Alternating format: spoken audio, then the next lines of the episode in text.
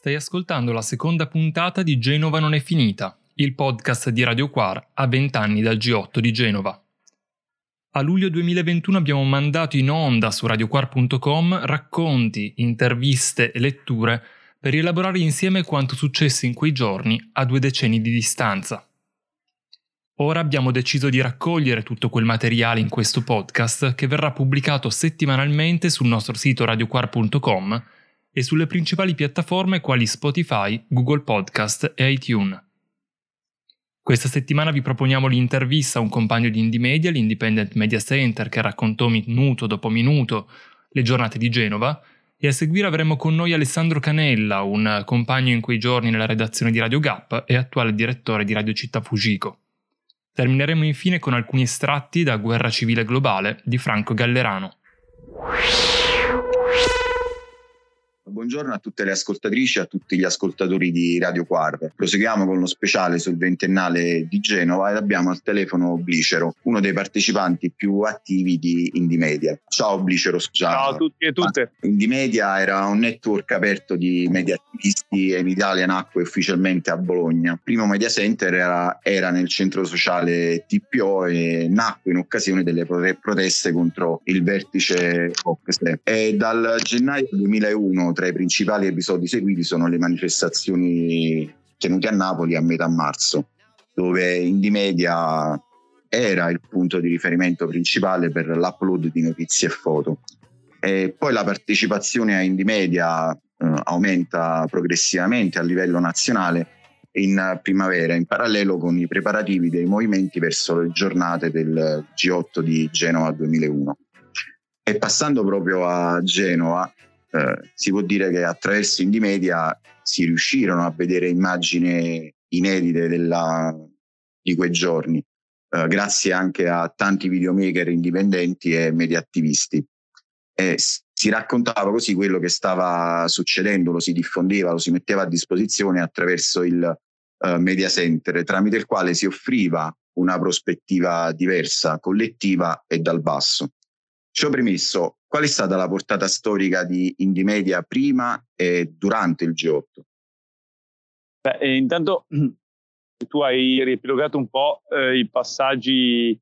eh, fondamentali che hanno portato un po' alla nascita di Indie Media in Italia. Però eh, sì. bisogna ricordare che Indie Media è un progetto che in realtà nasce proprio in occasione eh, di una mobilitazione contro il vertice della WTO, quindi dell'Organizzazione Mondiale del Commercio, a Seattle eh, gli attivisti e le attiviste di Seattle scelgono di dare vita a questo strumento per eh, dare la possibilità a tutti di raccontare quello che avviene nelle strade eh, senza filtri e senza, diciamo così, eh, blocchi redazionali e anche in maniera anonima o pseudonima, perché poi questo era un altro argomento importante, no? nel senso che eh, non c'era nome e cognome su chi pubblicava la notizia, perché l'importante era quello che avveniva e questo tutelava anche in un certo senso chi pubblicava la notizia, se vogliamo essere precisi. Quindi a partire da quell'esperienza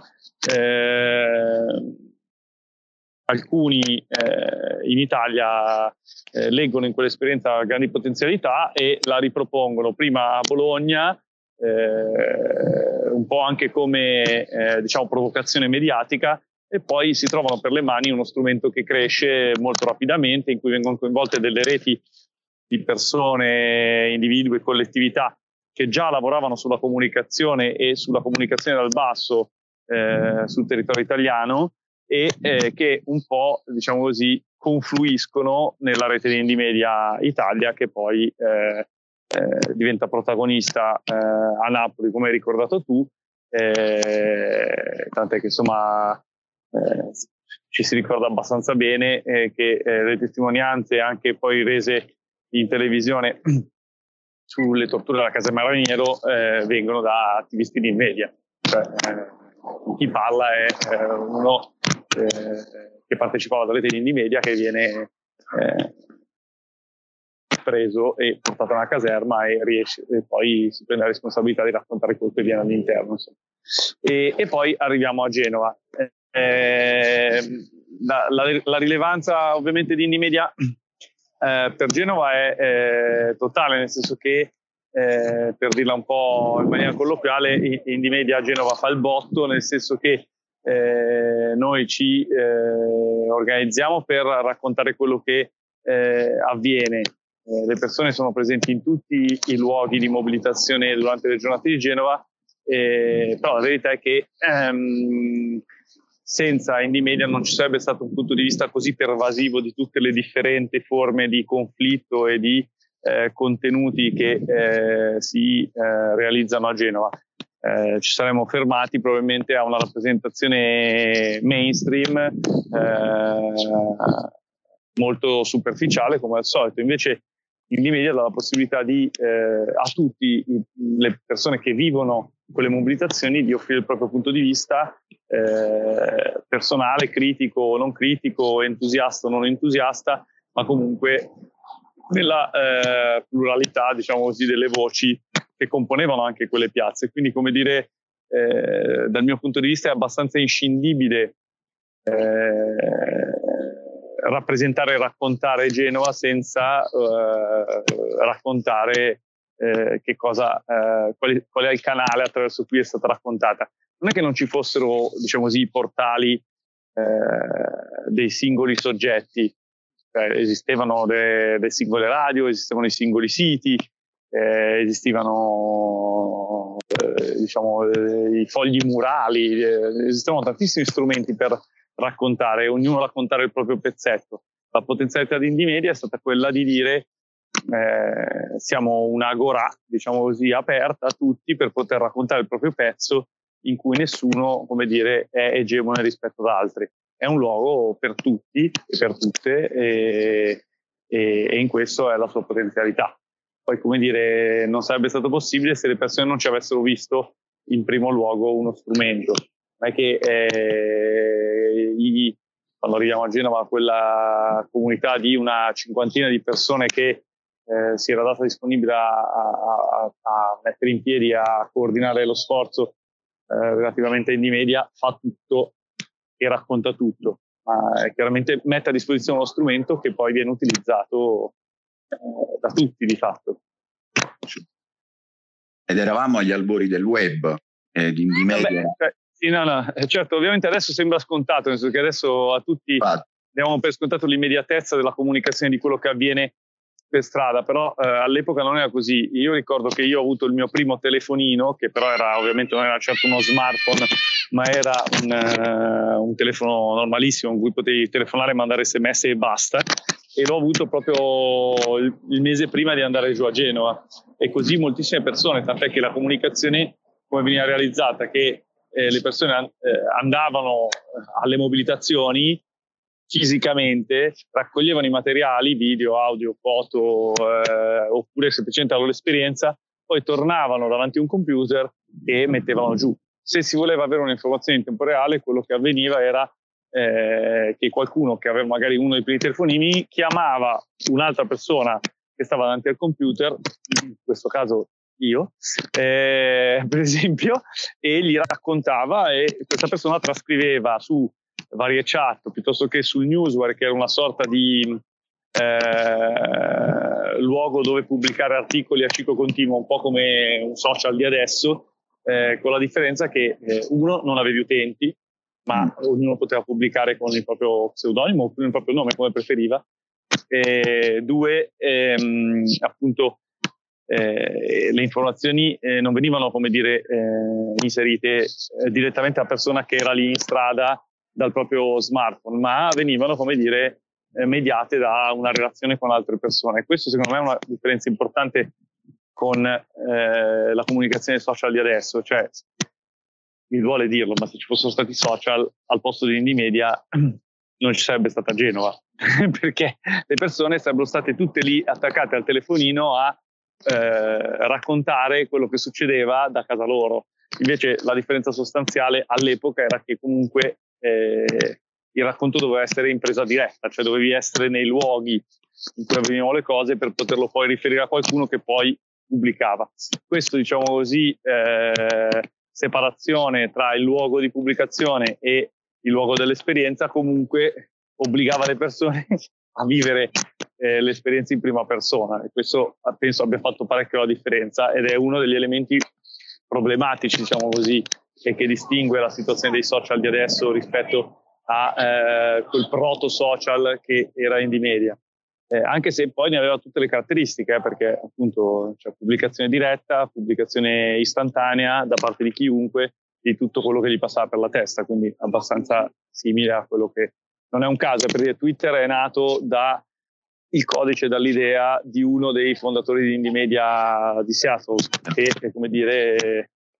ha poi ceduto il proprio codice alla società che poi ha eh, registrato e diciamo così, implementato Twitter. Addirittura Indie Media Italia nel 2003-2004, eh, nelle varie sperimentazioni che facevamo, avevamo una eh, segreteria telefonica collegata a un computer dove uno poteva telefonare, lasciare un messaggio audio che veniva pubblicato automaticamente, oppure mandare un sms e vederlo pubblicato automaticamente sul eh, sito di Indie Media. E di fatto, se ci pensate, è la prima implementazione di Twitter. Cioè, Twitter all'inizio era così, Avevi, eh, mandavi un sms a il numero di Twitter e Twitter ti pubblicava sul sito. Poi dopo sono venute le api per la pubblicazione via web e tutte queste robe qua. Ah, molto dopo.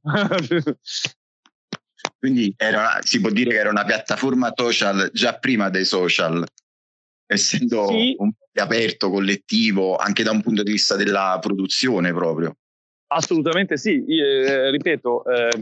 eh, la grossa differenza che vedo io non era tanto tecnica, perché tecnicamente era piuttosto analoga la situazione, ovviamente adesso gli strumenti tecnici per, tecnologici per realizzare determinate funzioni sono molto più avanti, no? il, il, il, codice che si scrive, le macchine che reggono tutto, però eh, dal punto di vista dell'idea era sostanzialmente la stessa. La grossa differenza era che Indimedia,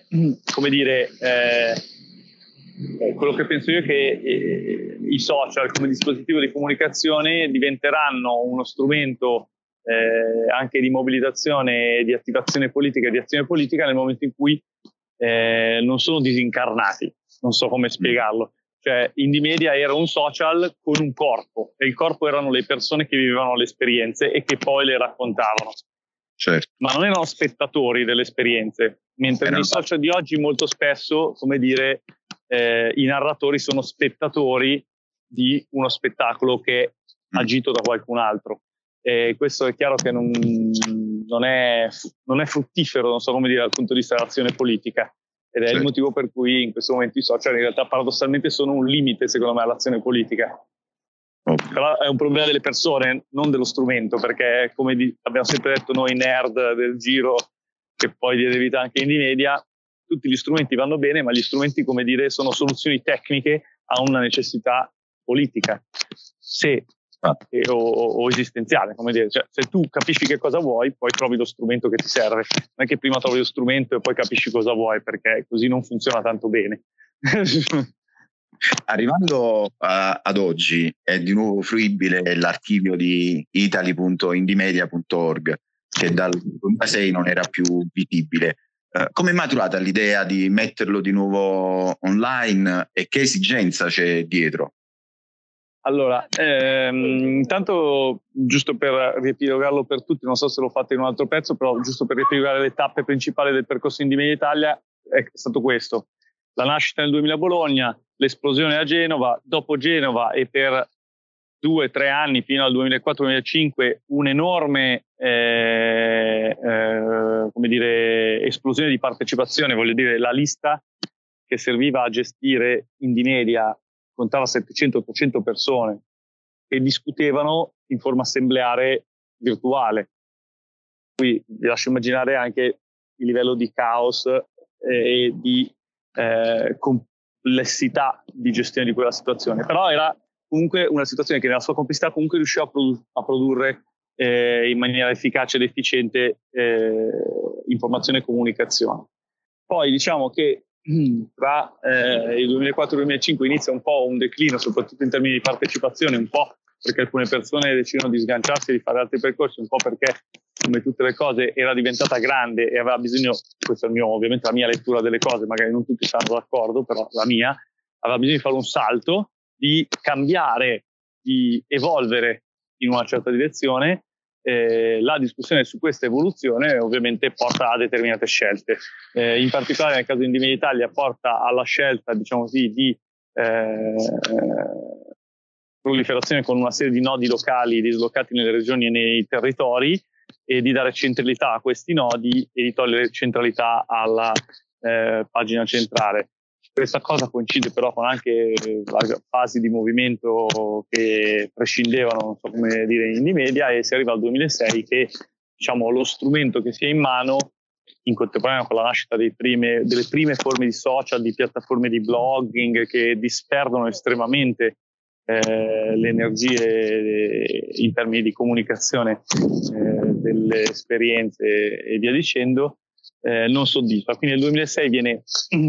eh, chiuso temporaneamente il sito in attesa eh, di eh, ripensarlo. Eh, viene ripensato, eh, ci vogliono un paio d'anni per ripensarlo, eh, viene ripensato come una sorta di aggregatore di nodi locali e informazioni provenienti da altri siti, fa un altro periodo eh, come in questa forma e poi nel 2012, se non sbaglio, eh, anche in seguito alla eh, ha delle difficoltà a reperire le risorse per uh, esistere, non so come dire, eh, chiude definitivamente i battenti. Eh, quindi di fatto eh, il grosso della produzione in termini di eh, informazione e comunicazione di Indimedia si snoda tra il 2000 e il 2006 per quanto riguarda Indimedia Italia. Eh, quando chiude nel 2012 di fatto nessuno si pone il problema di, eh, come succede spesso nelle situazioni di movimento, di eh, rendere disponibile anche nel tempo eh, dei contenuti che fanno parte di una storia in comune che abbiamo. Come eh, supporto legale, eh, uno degli obiettivi che ci siamo posti in questo ventennale è stato quello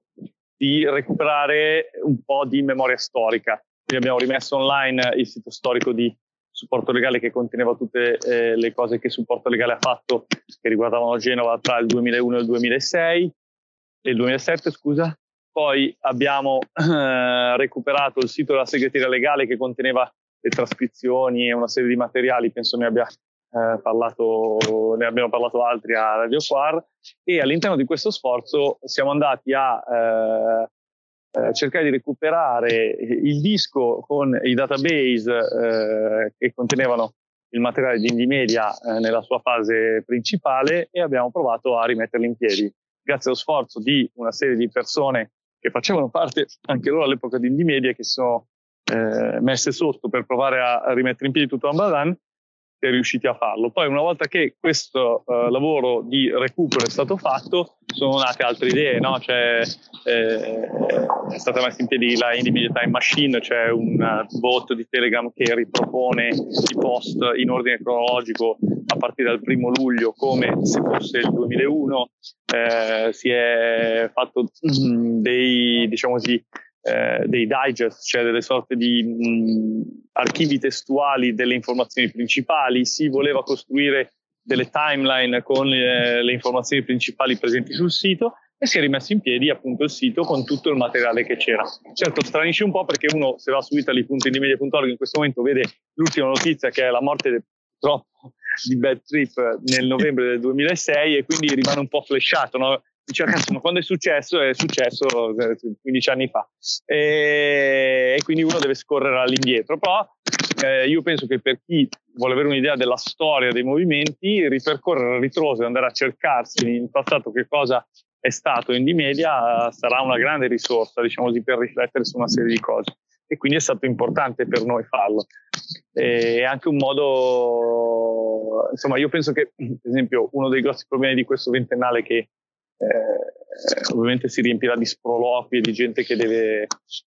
per dire forza dire la sua anche quando non ha, non ha molto da dire. Eh, recuperare degli archivi storici in modo che ognuno possa costruirsi una propria opinione senza che qualcuno gliela debba mediare o gliela debba, eh, come dire, gli debba dare un'interpretazione eh, preconfezionata, mi sembra uno sforzo importante un po' come dire che eh, se proprio dobbiamo raccontare Genova, che la raccontino le persone che erano in strada e che eh,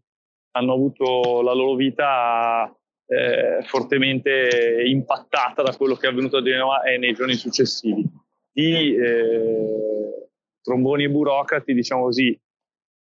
erano già poco digeribili nel 2001, vi lascio immaginare quanto io li digerisca facilmente nel 2021. è così, ti credo, ti credo veramente così. Senti, invece, uh, passando ad un'altra domanda, l'informazione che dovrebbe essere un terreno di scontro politico, ma da tempo non è più così, anzi si può dire che è quasi del tutto asservita al potere oramai. Quanto sarebbe importante oggi avere uno strumento libero che dia una testimonianza diretta dei fatti senza censura, proprio come faceva Indimedia? Ma il punto è che in teoria, eh, ripeto, è un po' quello che ti dicevo prima, gli strumenti in teoria ci sono, o ci potrebbero essere, volendo. Eh, io quello che penso è che manchi eh, la, eh, volontà. la consapevolezza e la volontà da parte di chi vive eh, le esperienze e l'azione politica in prima persona di utilizzare quegli strumenti. Cioè, uno dei passaggi che fece Indie Media, eh, che era un po' nella sua tagline, no? Eh, don't hate the media, become the media, no? Non odiare i media, ma eh, noi diciamo con una battuta essilo, però eh, diventa un media, no? Era che eh, in media di fatto non eh, si riconosceva come un, un, luogo di controinformazione, no? come si suol dire, ma come un luogo di informazione e comunicazione. Cioè, Indie Media riteneva di essere uno strumento, un media alla pari con gli altri eh, semplicemente quello che era diverso erano i protagonisti, i protagonisti della costruzione del messaggio. E questo faceva tutta la differenza del mondo. E adesso, paradossalmente, siamo pieni di strumenti e di tecnologie che ci permetterebbero di essere i protagonisti della produzione del messaggio e quindi, come dire, avere una presa di parola eh, immediata, nel senso di non mediata, eh, ma eh, manca, come dire, la consapevolezza soggettiva dell'importanza di quel passaggio lì. Eh, come si fa a costruire? Si costruisce, secondo me, eh, in realtà è un passaggio naturale nel momento in cui le persone eh, veramente eh, praticano la propria esperienza politica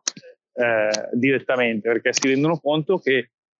qualsiasi racconto mediato da un media mainstream è sempre un racconto addomesticato ma per necessità. Anche per necessità di sintesi alle volte, eh? cioè, non è che tutti, adesso, ma come era vero allora è vero pure oggi, non è che tutti i giornalisti o le persone che lavorano all'interno dei media mainstream sono tutti delle merde atomiche, cioè, è vero, cioè, senso, ci sono un sacco di merde atomiche, ma c'è anche gente, onestamente, che fa il proprio mestiere al meglio delle proprie possibilità, ma che è costretta all'interno di un, di un, di un format, di, uno, di un tool, che, di uno strumento che in sé ha dei limiti e che quindi non permette eh, di rappresentare la complessità eh, del reale e delle esperienze che si vivono. Quindi media offriva questa possibilità. In realtà, come dire, ne è rimasta anche schiacciata eh, una, in una certa fase, perché è uno dei motivi per cui il media poi ha fatto fatica dire, a sopravvivere a se stessa, perché a un certo punto avrebbe dovuto trasformarsi per riuscire dire, a ehm, governare la grande quantità di informazione e di comunicazione che veniva prodotta e veniva offerta attraverso eh, il canale di media, non so come dire. Quindi il problema penso che sia un problema di soggettività, non di strumenti, e di maturazione della consapevolezza che, che comunicare le proprie cose attraverso dei canali e, autentici, non so come dire, è una priorità per chi vive le esperienze, per non distorcere eh, quello che si vuole raccontare. No, se, secondo te poi, arrivando a quei giorni di, di, Genova, l'irruzione che fu fatta al media center, nella quale l'azione aveva sicuramente un carattere punitivo e violento, secondo te fu anche un modo eclatante che fosse, ad esempio, per scoraggiare un certo modo di fare informazione da lì in avanti?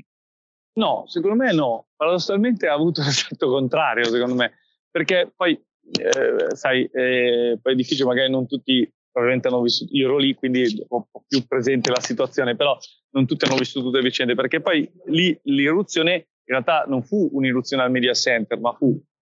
una irruzione estremamente violenta nella scuola dove dormivano delle persone sostanzialmente inermi che vennero massacrate ed era quella la spedizione punitiva che serviva alle forze dell'ordine per auto-assolversi e vendicarsi di quello che non erano state capaci di fare nei tre giorni durante Genova. Par- parallelamente all'irruzione all'interno della scuola Diaz, fanno irruzione anche all'interno del media center, ma secondo me con eh, l'intento banale e, e peraltro non riuscito di impedire che quello che stavano combinando dall'altra parte eh, venisse eh, testimoniato. Ok? Tant'è che eh, nel momento in cui, eh, cioè all'interno della media center c'è una parte dove c'erano eh, dove c'era Indie Media, c'erano le radio, eh, c'erano tutti diciamo, i media attivisti, il grosso dei media attivisti. Sì, ci siamo presi qualche manganellata, eh, per carità, però mh, mm, niente di drammatico, cioè hanno più distrutto un po' di apparecchiature e hanno, eh, si sono concentrati su tenerci lontani dalle finestre, dalla possibilità di vedere che cosa stesse succedendo dall'altra parte, che non ehm, eh, minacciarci direttamente in quanto media attivisti. Quindi secondo me eh, onestamente, siccome penso che l'equivoco sia dovuto al fatto che spesso viene raccontata eh, quell'irruzione come l'irruzione al media center, mentre eh, è stata un'operazione doppia che aveva un'irruzione punitiva nei confronti di alcuni manifestanti attivisti eh, per vendicarsi e tra l'altro per attribuire a loro la responsabilità di questa vendetta e dall'altro, eh, come dire, un'operazione parallela per evitare di ehm, raccontare quello che stava avvenendo. L- ovviamente l'operazione, in, un, la prima parte dell'operazione gli riesce perché la gente la massacrano abbondantemente, eh, non gli riesce l'operazione di attribuire loro la colpa proprio perché in realtà per fortuna qualcuno all'interno del media center nascosto sul tetto riesce a riprendere, riesce a chiamare eh, paradossalmente, penso che ne abbiate parlato con Manolo perché è lui che fa la chiamata, eh, riesce a chiamare Chartreux e a uh, farlo tornare indietro, a venire a riprendere subito quanto avviene, e in quel caso si vedono come il rapporto, per esempio, con i media mainstream non è che è un rapporto necessariamente di astio o di conflittualità assoluta, in quel caso è stato un rapporto strumentale di utilità. Cioè, sì. eh, perché comunque l'arrivo di Chartreux è stato, è stato importante per, come dire, eh, eh, poi quello che è successo dopo. Certo, se fosse arrivato da solo Chartreux senza tutti noi che eravamo dall'altra parte tutto quello che è stato fatto dopo non avrebbe avuto molta rilevanza, però le due cose insieme sono diventate invece un dispositivo di comunicazione, di azione politica eh, e anche di autodifesa politica importante. Senti, eh, poi purtroppo arriva l'11 settembre, però in Media non si piega alla svolta repressiva che accompagnava la guerra diciamo, globale, il terrorismo internazionale, anzi continua eh, a denunciare però intanto i media mainstream eh, sembrano aver dimenticato Genova, però non Indimedia che continua a lanciare moniti per non dimenticare. Com'è stato, cioè, com'è stato difficile fare memoria collettiva su Genova e come oggi secondo te la situazione? Allora, intanto non penso, io eh, molti so che danno questa lettura dell'11 settembre come eh, una sorta di chiusura eh, di una fase politica appena aperta con Genova, però è una lettura che io non, non, condivido molto, nel senso che se è vero, come dire, che la storia successiva dei movimenti è pesantemente influenzata da eh, la forte eh, emersione della guerra al terrore e di tutti quindi eh, quei dispositivi eh, politici che ha generato, ok? Eh, viene schiacciata tra quella e eh, dall'altro lato, come dire, eh, l'insorgenza dell'Islam politico e quindi di eh, una forma di insurrezione retrograda, non so come chiamarla diversamente, dall'altro lato, e in mezzo si trova il mondo, diciamo così, che si autorappresenta a Genova, che rappresentava un'enorme possibilità che viene schiacciata in questi due Moloch eh, conservatori in sostanza. Cioè, non so come, cioè, adesso cerco di farla breve perché si potrebbe parlare, scrivere interi okay. tomi e libri sulla questione, però il punto è, è, appunto che viene schiacciata, ma intanto viene schiacciata esiste. Cioè Genova rappresenta un'esplosione di energie, di conflitti e di contenuti che esiste durante Genova e dopo Genova e continua a esistere e anzi eh, vive una fase fortemente espansiva nei primi due o tre anni dopo Genova perché il serbatoio di energie che eh, viene alimentato un po' come una reazione a freddo, nucleare a freddo eh, in quel reattore che è Genova, eh, fornisce energia per tanti anni a un tantissimo, un numero enorme di persone, sia militanti politici precedentemente che persone che si affacciano alla politica eh, con la loro esperienza di Genova e che lì trovano un aggancio per eh, portare la politica all'interno delle loro vite. E, e, da lì nascono un sacco di esperienze incredibili eh, che magari sono rimaste poco nella memoria di alcuni, ma che nella memoria di chi li ha attraversati, chi ha attraversato i movimenti in quel periodo, sono molto vive. Eh, da esperienze di internazionalismo, di, ehm, di eh, globalizzazione delle lotte in senso vero e proprio. Eh, cioè adesso, poi ognuno ha le sue esperienze, no? però la mia esperienza personale è che io per due anni dopo Genova, cioè, eh, vado, eh, prima vado in Nord America per uh, costruire meglio le relazioni di Indimedia con il network internazionale, poi vado in Palestina a cercare di mettere in piedi un nodo di Indimedia eh, Palestina che sia in relazione con Indimedia Israele, che quindi costruisca dei rapporti, mi trovo in mezzo alla grande invasione israeliana eh, e dell'aprile del 2002, poi dopo vado in Argentina a lavorare con i movimenti disoccupati. Cioè, e, e queste esperienze che ho fatto io non sono l'unico a farle, cioè, eh, moltissimi di quelli che attraversano le giornate di Genova poi, come dire, portano la politica all'interno della loro vita e la loro vita all'interno della politica. Poi io l'ho fatto come una persona che aveva già un'esperienza di militanza e arrivava già come compagno al, a Genova, ma tantissime persone hanno, come dire, scoprono questa loro qualità e questa loro di rientrare in questa categoria attraversando Genova. Ed è secondo me eh, un po', è anche un po' ingiusto nei confronti di tanta parte dell'esistenza di tante persone eh, pensare che fosse difficile raccontarlo, anzi raccontarlo era entusiasmante e Indimedia ne è stato lo strumento principale e ha e, e, rimettere in piedi gli archivi, dal mio punto di vista, vuol dire anche eh, offrire di nuovo la possibilità alle persone di rivivere che cosa ha significato tutta quella fase di grande entusiasmo, di grande at- cioè attività, fervore politico in Italia e non solo in Italia. Eh, poi alla fine di quel ciclo abbiamo perso prendendo bastonate. Sì, però sai qual è la novità? Cioè, nel senso, se volevamo stare dalla parte di chi vince, eh, non facevamo quello che facciamo e non decidevamo di agire nella, cioè, nell'alveo politico dove agiamo, in cui, come dire, scontrarsi con forze prevalenti è un po' un hobby. Eh, adesso lo dico con una battuta, quindi non, non è che sono stupito del fatto che poi mh, quell'esperienza sia rimasta un po' schiacciata da dinamiche eh, più grandi, però non era necessariamente l'unico esito possibile. Purtroppo lo è stato e i risultati, diciamo così, di quell'enorme eh, conflitto asimmetrico eh, tra queste tre parti, in cui due parti avevano tutto da guadagnare a schiacciare l'unica che offriva un minimo di speranza e di, e di alternativa, eh, è, è, un dato storico, però eh, come dire, onestamente non è stato difficile raccontarlo è stato entusiasmante. Senti, nelle settimane successive poi al eh, G8 viene montato un primo documentario di denuncia delle violenze subite dai... Aggiornamento mani- numero uno. Esatto, esatto, subite video che Uh, insieme a molto altro uh, materiale filmato da Indymedia è stato utilizzato come strumento di sostegno e qui arriviamo proprio ai giorni del, dei, diciamo, dei processi, alle attività processuali di supporto legale sui fatti del luglio 2001. Questo per sottolineare quanto sia importante raccontare eh, la realtà per quello che è. Sì, è, è, è anche in questo caso è un po' più complessa di così, nel senso che eh, aggiornamento numero uno è il primo video che viene prodotto sostanzialmente che racconta Genova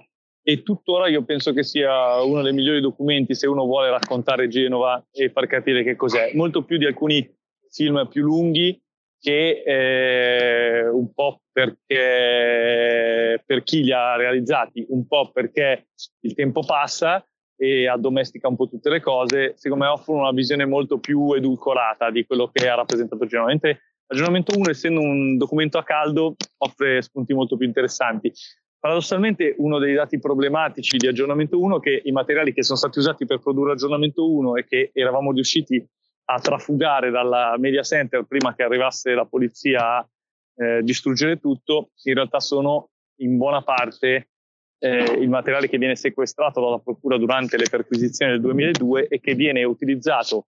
non solo quel materiale, ma ovviamente anche quel materiale per costruire il castello di accuse che porterà poi eh, sentenza definitiva nel 2012 alla eh, condanna a circa 100 anni di prigione per 10 persone. Quindi eh, in realtà eh, il materiale che confluisce in aggiornamento 1 e che racconta tutto quello che è avvenuto a Genova è testimonianza di due cose, che da un lato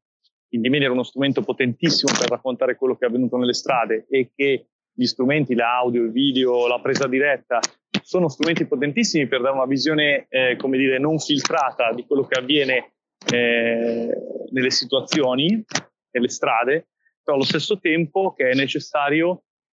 educarsi e autoeducarsi a come utilizzare la comunicazione e gli strumenti di informazione per massimizzare eh, come dire, i vantaggi,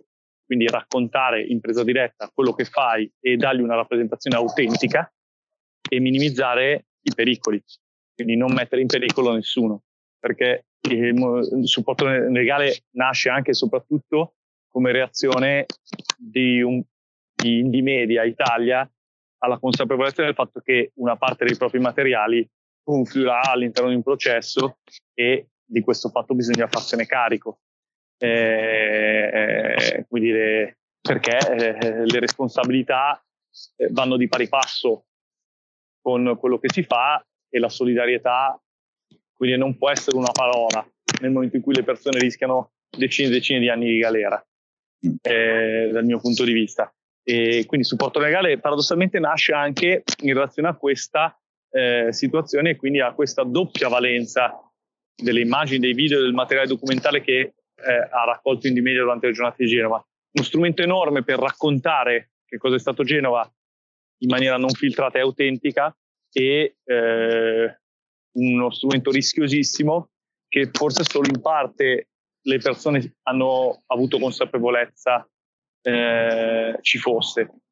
E se c'è una cosa che forse bisognerebbe imparare anche dalla storia dei media, oltre a quella che esistono gli strumenti che possono raccontare in modo autentico le lotte e i conflitti, è che bisogna educare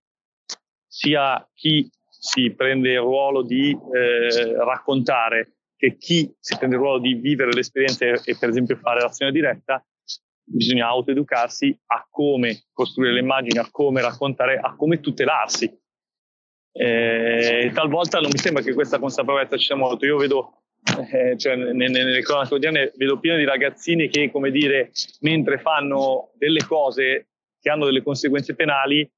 eh, si filmano belli sparati senza travisamento, senza alcun filtro, e poi si stupiscono che quegli strumenti vengono utilizzati per, come dire, bastonarli. E, cioè anche il modo in cui vengono usati uno strumento aperto e libero eh, deve essere oggetto di riflessione di un movimento che vuole crescere, vuole maturare, perché altrimenti non impariamo mai anche dagli errori che abbiamo commesso, errori ovviamente per carità, cioè tutti in buona fede, tutti fatti con la convinzione di fare il meglio possibile, però su cui dopo vent'anni forse sarebbe anche il caso, come dire, di riflettere in maniera onesta e schietta, no? Senza senza timore, se no non si cresce. Senti, arriviamo all'ultima domanda. Eh, si diceva dopo Genova niente sarà più uguale. Eh, è stato realmente così? E cosa devo dirti? Mm, ehm, sì e no. Nel senso che sicuramente eh, Genova ha rappresentato un unicum eh, nella storia dei movimenti, sicuramente del movimento italiano degli ultimi decenni e, e, quindi in questo senso sicuramente non è stato più come prima, però allo stesso tempo ehm, ha rappresentato, come ho già detto, un enorme serbatoio di energie e eh, di conflitto che ha alimentato per anni quello che è successo dopo. Sia, e, e quindi in realtà è stato anche, come dire, si è ripetuto molte volte, magari non nelle forme che uno si aspetterebbe. Quindi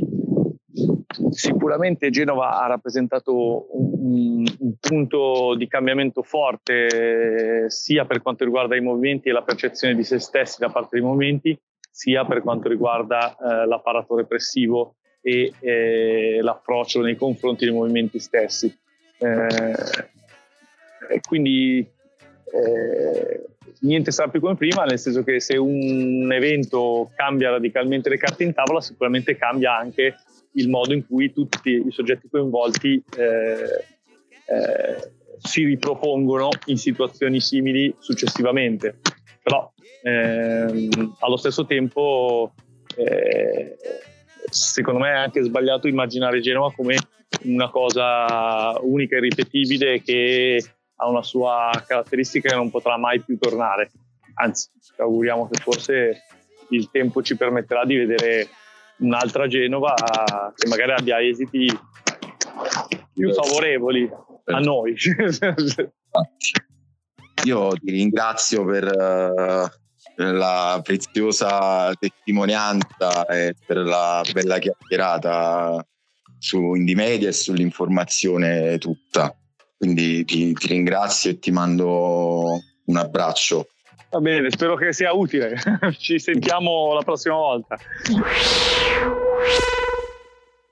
Ciao a tutti e a tutti, io sono Alessandro Canella e sono il direttore di Radio Città Fujiko, che è una radio indipendente comunitaria di Bologna che è nata nel 1976. E anche Radio Città Fujiko era presente a Genova nel progetto di Radio Gap. Che cos'è? Radio Gap è stata una presa d'atto una presa d'atto nel senso che in un mondo che iniziava a fronteggiare la globalizzazione liberista, la comunicazione non poteva più svolgersi solamente su scala locale come facevano e tuttora fanno le realtà che hanno dato vita a quel progetto. In particolare per raccontare l'evento del G8 di Genova al di qua della zona rossa, cioè dalla parte di chi manifestava per un altro mondo possibile, contro le storture e le diseguaglianze che tuttora persistono, per fare controinformazione come si diceva all'epoca e non correre il rischio rischio che la narrazione fosse tutta in mano ai mezzi di comunicazione mainstream, che spesso aderiscono fideisticamente alle versioni ufficiali, occorreva unire le forze. Una singola radio con una singola redazione non sarebbe stata in grado di coprire bene quell'evento. Per fortuna allora si capì che le diverse realtà indipendenti o di movimento che esistevano in Italia nel campo della radiofonia dovevano dialogare fra loro, lavorare insieme e organizzare un vero e proprio media center come quello che fu allestito nella scuola media Giovanni Giovanni Pascoli che si trovava a pochi passi dalla scuola Diaz. Eh, Radio Gap non trasmetteva solo a Genova, ma grazie al know-how collettivo e al fatto che la radio in generale è sempre stata un terreno di sperimentazione, si riuscì a mettere in piedi un sistema di ISDN internet, che era il massimo della tecnologia disponibile nel 2001, per fare arrivare il segnale anche nelle città da cui trasmettevano le radio che hanno aderito al progetto. E in questo modo su Torino Radio Gap trasmetteva grazie a Radio Blackout, su Cosenza grazie a Radio Ciroma, su Brescia e Milano grazie a Radio Onda d'Urto, su Roma grazie a Radio Onda Rossa e su Bologna grazie a ben tre radio, Radio Città 103 e Radio Fujiko, che tre anni dopo si fonderanno in un'unica emittente che appunto è Radio Città Fujiko e Radio K Centrale. E come esistono le super band, cioè quelle band formate da componenti di altri gruppi famosi, Radio Gap era una sorta di super radio comunitaria, cioè la somma di diverse esperienze radiofoniche e non solo, dal momento che ad esempio esempio era presente anche l'agenzia Amisnet.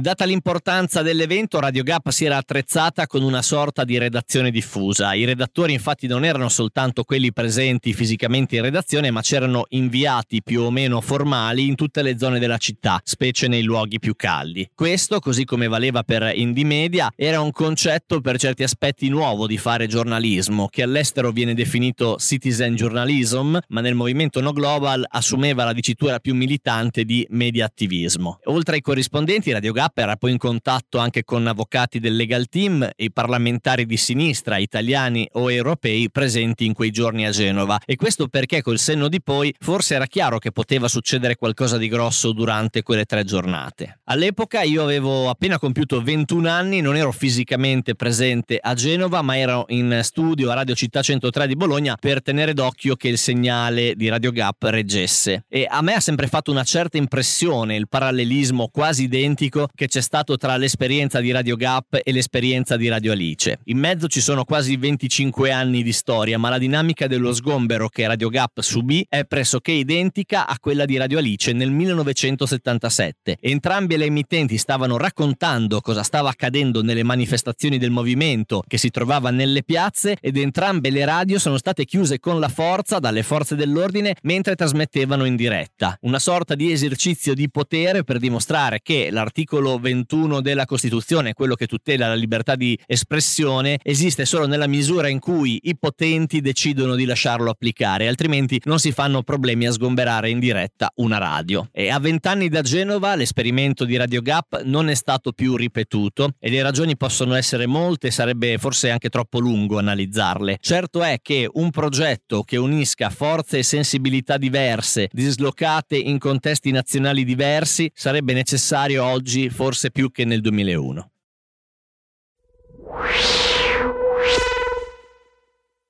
Parte la seconda carica, ma questa volta i carabinieri caricano da più parti, da via Torino verso la testa del corteo, da via Casaregis verso il fianco e da via Caffa. Momenti di autentico panico, una moltitudine ammassata come nella metro nelle ore di punta. Non si può fuggire da nessuna parte. I compagni in testa al corteo, costretti, non avendo dove fuggire, a duri corpo a corpo con i militari. In mezzo al corteo piovono candelotti lacrimogeni che abbattono tanti compagni. Un ragazzo al mio fianco viene colpito in fronte, un fiotto di sangue che sgorga a fontanella imbratta gli abiti di noi che gli stavamo arrestati vicino. Sviene ma non cade, sorretto dalla pressione della folla. Da Guerra civile globale, tornando a Genova in volo da New York, di Franco Gallerano. Quello che hai ascoltato è Genova non è finita, il podcast di Radio Quar a vent'anni dal G8 di Genova. Puoi trovare tutte le puntate del podcast e molto altro su radioquar.com e sulle principali piattaforme quali Spotify, Google Podcast e iTunes. Ti invitiamo a seguirci anche su Twitter, Instagram e Facebook cercando la pagina Radio Quar, a scriverci i tuoi commenti a radioquar.org e ti diamo appuntamento alla prossima settimana con la prossima puntata.